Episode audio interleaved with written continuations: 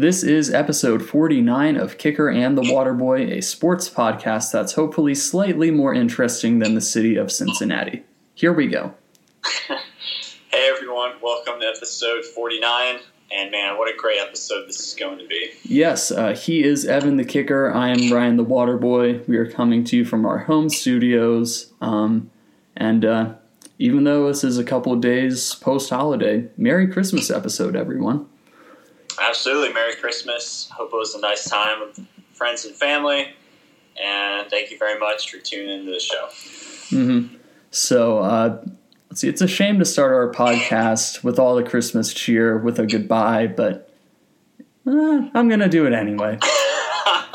there are some coaches I don't like, and if you've listened to this podcast, you probably know where this is going. Uh, most of the coaches I don't like, it's because they're rivals of my team, and I can still respect their winning pedigree, like Mike Krzyzewski and Dabo Swinney. However, this is going to be fun. Well, like I said, it's a shame to start our show with a goodbye. But after one years, sorry, most see you agains have people with plural years, the Jaguars have decided to part ways with head coach Urban Meyer. Urban Meyer was clearly a winner among losers. We'll let his record speak for himself. 2 and 11 overall, 1 and 11 in the United States, 0 and 6 on the road. 31st in points per game, last the league in turnover differential, but first in our hearts, right? Hmm. Despite yeah, despite his short tenure, Meyer touched millions including a college student in his bar and his team's kicker, who he literally kicked. Coming out of a 1 in 15 season, expectations were low in Jacksonville. Urban Meyer managed to shatter all the expectations, but not in a good way. Did you have a favorite moment from his NFL career? For me, uh, it was trading up to draft running back Travis Etienne out of Clemson. Good player, but he drafted him for the purpose of converting him to be a wide receiver. If you wanted a wide receiver, it was the draft. You could have picked one. um, I don't know if it was my favorite, but I think it's ironic. So he kicked his kicker to tell him to make kicks, but Josh Lambo's fourth all time in made field goal percentage. Huh. Whatever gives him the extra boost. Anyway, uh, Meyer is survived by the best owner's mustache in the NFL, a player who should have used his senior year at Clemson, a coaching staff of losers who have actually still lost both games without him, but I was really hoping they'd win, a mascot who jumped off buildings to avoid watching the team, a very happy water boy who finally saw respect win, call back to a couple episodes ago, and even happier Jim Harbaugh, a college football pregame show that will probably have him back, and bold prediction by Florida State, who will fire Mike Norvell in two years and choose him as a replacement. I like it. Hot take. Gone, but not forgotten. We say goodbye good riddance to the urban legend, Urban Meyer. All right, well, that was an emotional start to the show, uh, but a couple quick questions, then we'll jump into the week that was in the NFL. Do you think this could be the end of the whole college to the NFL coaching move after the uh, the 13 games of Urban Meyer? That's a good question. I would say it's probably not the end of that move, just because the I don't know the, that next challenge is so alluring. But I think it, NFL teams will start to be more cautious about hiring guys from college. Mm-hmm. No, I agree with that. Um, so I think the three big college guys that I can think of now that were coaches in the NFL were Urban Meyer, Matt Rhule, and Cliff Kingsbury. Uh, Rhule coaching the Panthers, Kingsbury for the Cardinals. And two out of those three, they've had very little success to start. You have Cliff Kingsbury, who's doing very well, uh, but in the past couple weeks, that hasn't been the case in Arizona. But you have Urban Meyer, who we just talked about, and you have Matt Rhule, who he's not doing too good with the Panthers. I think that's an objective statement. And uh, today he had a uh, press conference where he unofficially requested seven years to do it to rebuild the Panthers. That wasn't exactly the quote, but anyway, I don't think NFL fans are that patient. Um, so yeah, in terms of like uh, co- more college coaches coming to the NFL. We're probably not going to see that for a while unless it's like a really proven coach who's won a bunch. And uh, yeah, no, I, I don't think that they'll be taking any more risks on uh, like college coaches for a while. Another example I just thought of is uh, Pete Carroll. I think he was at USC for a while. I think he was pretty. I don't know. I think he was pretty good there, and then he went to NFL, and obviously, I mean, he was doing well. the season's up for debate as to, you know, it's up for debate. I'll leave it there. Mhm. But so I guess it just kind of depends on on the person you're hiring. But I think we both agree teams will be cautious going forward. Do you think Urban Meyer though will coach again in any capacity? Huh. Well, in my bold prediction, I said yes for Florida State. I think he will eventually make his way back into the college game. Maybe it's like a small FCS school and stuff. Um, and maybe he'll do well there. Like, I mean, hopefully he does all right. Hopefully, you know, he changes some of his ways and stuff. But, but yeah, I think he's done in the NFL. Possibly in some level of college, he'll be back though. I completely agree. I think he's totally, definitely done in the NFL. I could certainly see him coaching an FCS team, like you said, just to kind of he doesn't want to go out that way. Um, so yeah, I can, yeah, I think he will actually be a head coach in an FCS school at some point down the road. Mm-hmm. Probably not for a little while though. And that uh that brings us to the end of the Urban Meyer discussion. Hopefully for a long time. But uh anyway, uh, let's move on to week 16 in the NFL. Um, gonna run through all the games really quickly, discuss a couple of them, overreact or underreact. I guess we'll decide that. And then uh, some Christmas quick hitters. That's our show outline. And we'll start by discussing Thursday Night Football. Uh, the Titans won 20 to 17 over the 49ers. Absolutely. Shout out to Randy Bullock for the game winning field goal. Great moment for the brand. Moving on to uh, the Christmas Day games, we have Packers over Browns 24 22. Costly late interception by Mayfield doomed the Browns. Mm-hmm. Yeah, I mean, maybe you can make the argument it should have been pass interference, but also if you throw it four interceptions, really you don't have many arguments that you're still in the game. And Baker Mayfield owned, owned that to his credit. So uh, next up, the other Christmas game: Colts 22, Cardinals 16. Um, moving on to Sunday's games, Falcons beat the Lions 20 to 16. Was hoping the Lions could keep up the momentum, but with Jared Goff out with COVID, this is pretty much what I expected. Uh, Bengals 41, Ravens 21. Wow. Yeah, Ravens were uh, decimated by injuries to start the season. Now with COVID, but still an impressive win for the Bengals, who are honestly, in my opinion, the best team in the AFC North. Rams thirty, Vikings twenty three. Didn't pay too much attention to this one, but uh, good stuff for the Rams. Uh, I think they secure a playoff spot with the win, so congrats to them. Uh, next game, it's the Bills who beat the Patriots 33 to 21 for the N or no AFC East lead. Yeah. Honestly, expected the Patriots to win this game, but congrats to the Bills for um, learning from the past game and, and coming back to, to beat the Patriots. Ultimate Tank Bowl, we have Jets 26, Jaguars 21. Yeah, surprisingly a pretty good game. Um, as I mentioned earlier, I'm really hoping the Jaguars coaching staff wins a game over the next. Well, I guess it's just two games now, but I feel like this was the game for them. Oh well. Eagles 34, Giants 10. Poor Jake Fromm. Yeah, at the end of um, the previous game against the Cowboys, he looked pretty good, but um, obviously knowing that he was going to be the starter, they unlocked a lot of film on him and kind of found out his tendencies.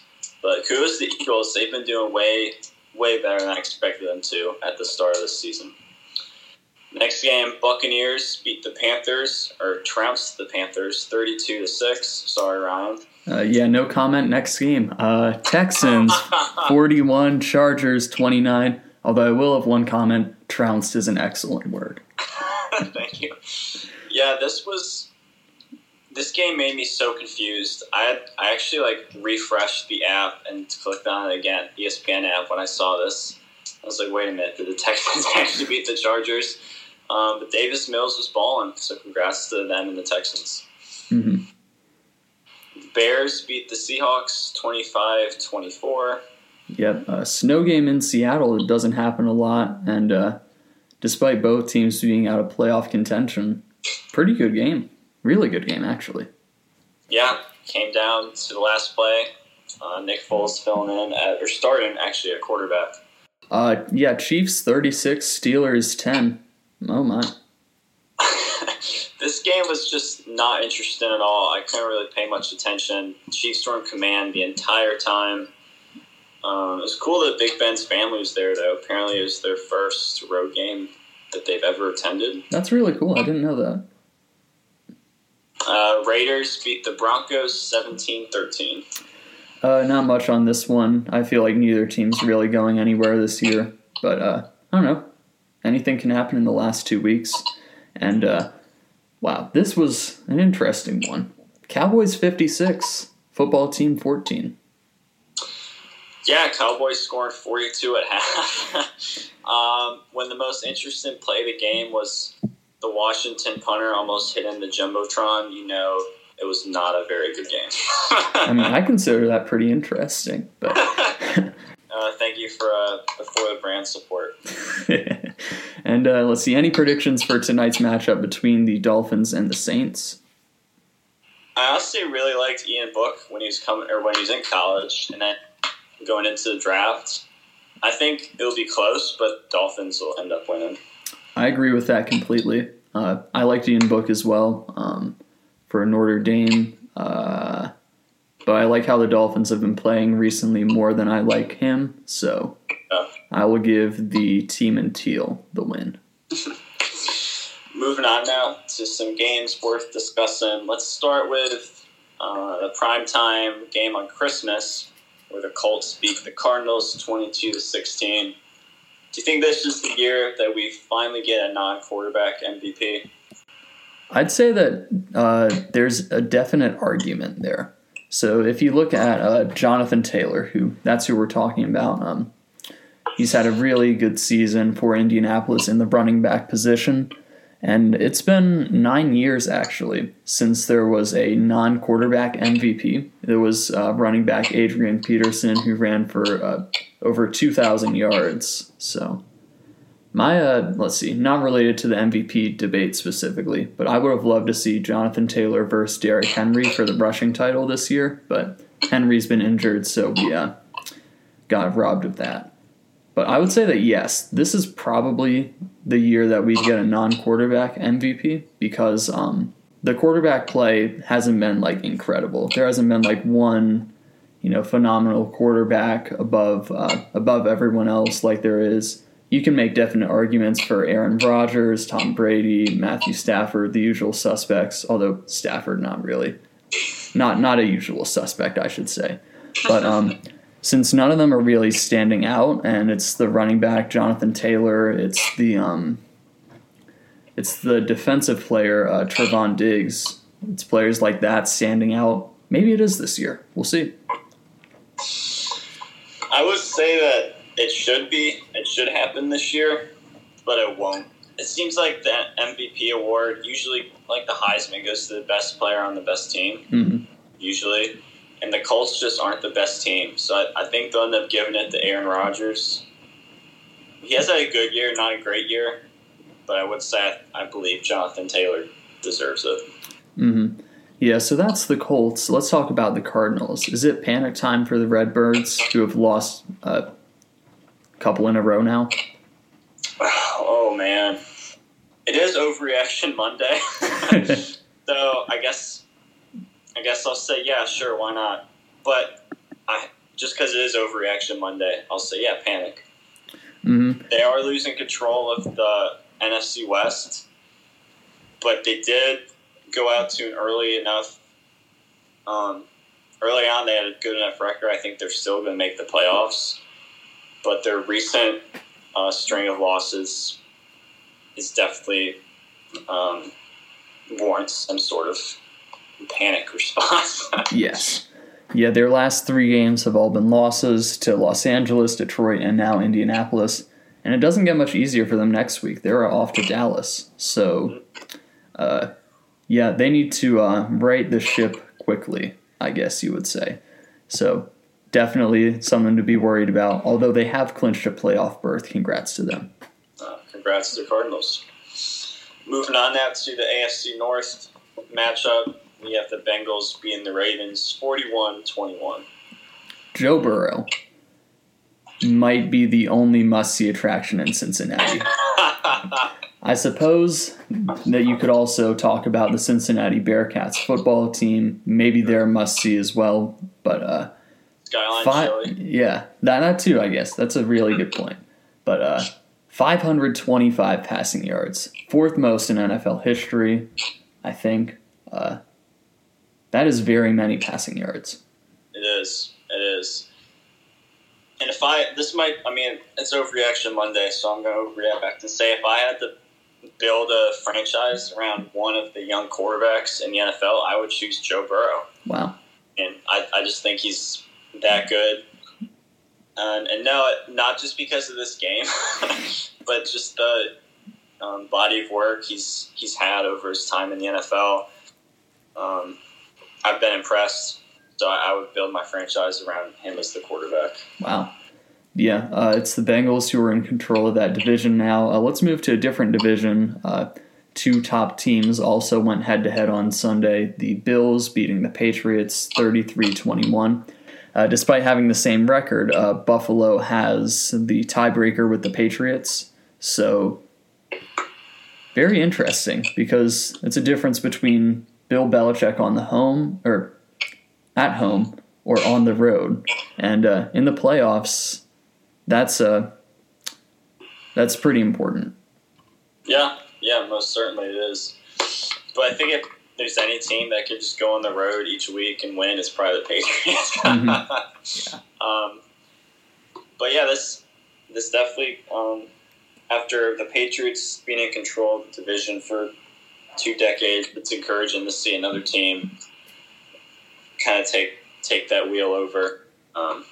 Because after the first Bills Patriots game, looked like the Patriots were still having a driver's seat in that division, but the Bills win this one shows that that is no, not the case yet. Yeah, and it was also nice to see these two teams play not in like a monsoon or whatever was the case last time, where it was like 50 mile an hour winds. So, in somewhat normal conditions, I, I enjoyed that. Uh, next, we uh, the Texans beat the Chargers 41-29. And man, welcome to the this makes no sense game of the week. Yeah, it's it's tradition at this point in this season. There's uh, this game makes no sense. Uh, so I I uh, I really didn't look into this game at all just because it was so puzzling. But this is a team in Houston that at this point it's all about draft positioning and stuff. And then the Chargers, who they're making a push for the playoffs and the wild card spot. But I don't know. Like the Texans, I guess you can argue that there are players playing for their jobs. There's Davis Mills, who's looking surprisingly good uh, for um, in the quarterback position for the Texans, and uh, that's really good for them considering like this year's uh, draft class for quarterbacks isn't uh, like it isn't on the same level as it has been the past couple of years. yeah. So I don't know. Maybe maybe you stick with Davis Mills moving forward. He's won back to yeah back to back games now. So Oh wow, I forgot that. Yeah, that is encouraging because just like I mean, basically, totally agree with everything you said. This draft class isn't loaded with top quarterbacks, so you can um, maybe not have to draft the quarterback. Instead, get maybe some O line, skill position players, defense, basically everything else. Um, that that would be huge for them going forward. and yeah, Davis Mills he's just a rookie too, and a third round rookie at that. So you're probably barely paying him any money by NFL standards. So you can you know use the spare money and the cap space to try and bring in more talent and stuff like that. So. I think this is a pretty good scenario for the Texans if they decide to build around Davis Mills for one year, see what happens. Absolutely. Move, moving on now to our final game worth discussing this week. It was the Sunday night, last night's primetime game.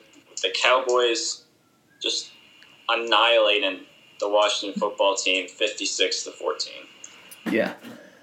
Wow. So you could sort of tell by uh, like how the announcers were speaking and stuff like into the uh, first quarter when it was already 21 nothing they were already going into story mode and like backstory on the teams like yeah they knew it was over but what an impressive half from Dak Prescott 320 something yards four touchdowns including a pass to an offensive lineman which I actually predicted they were going to do a trick play but uh, honestly, that's not much of a prediction when you're already up 28. So, but uh, yeah, what a uh, annihilation! Wow. Absolutely.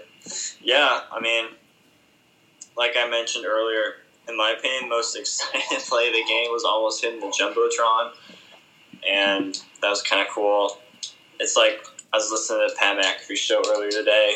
He's mentioning like he's, the punter was probably like, "All right, game's basically over at this point. Let me try to hit the jumbotron. um, yeah, I mean, okay, sure, why not? Mm-hmm. Um, but I don't know. This this was a great great win by the Cowboys, but I still don't really trust their offense. Honestly, to me, this was just kind of a one time thing against the Giants. They looked kind of anemic, but they got away with it because the Giants were so bad. Mm-hmm. Um, and so I'll have to see more from them if, if they're going to make a playoff run. Certainly. And I think uh, last week of the season we'll get uh, Cowboys versus Eagles. Although the division isn't up for grabs anymore, that'll be a really good game because the Eagles they've been trending in the right direction. Yeah. The uh, Cardinals, who are the Cowboys' next opponent, as we just talked about, they're trending in the wrong direction. So I'm excited to see the Cowboys go up against a uh, you know a team that's firing on all cylinders going into uh, January football.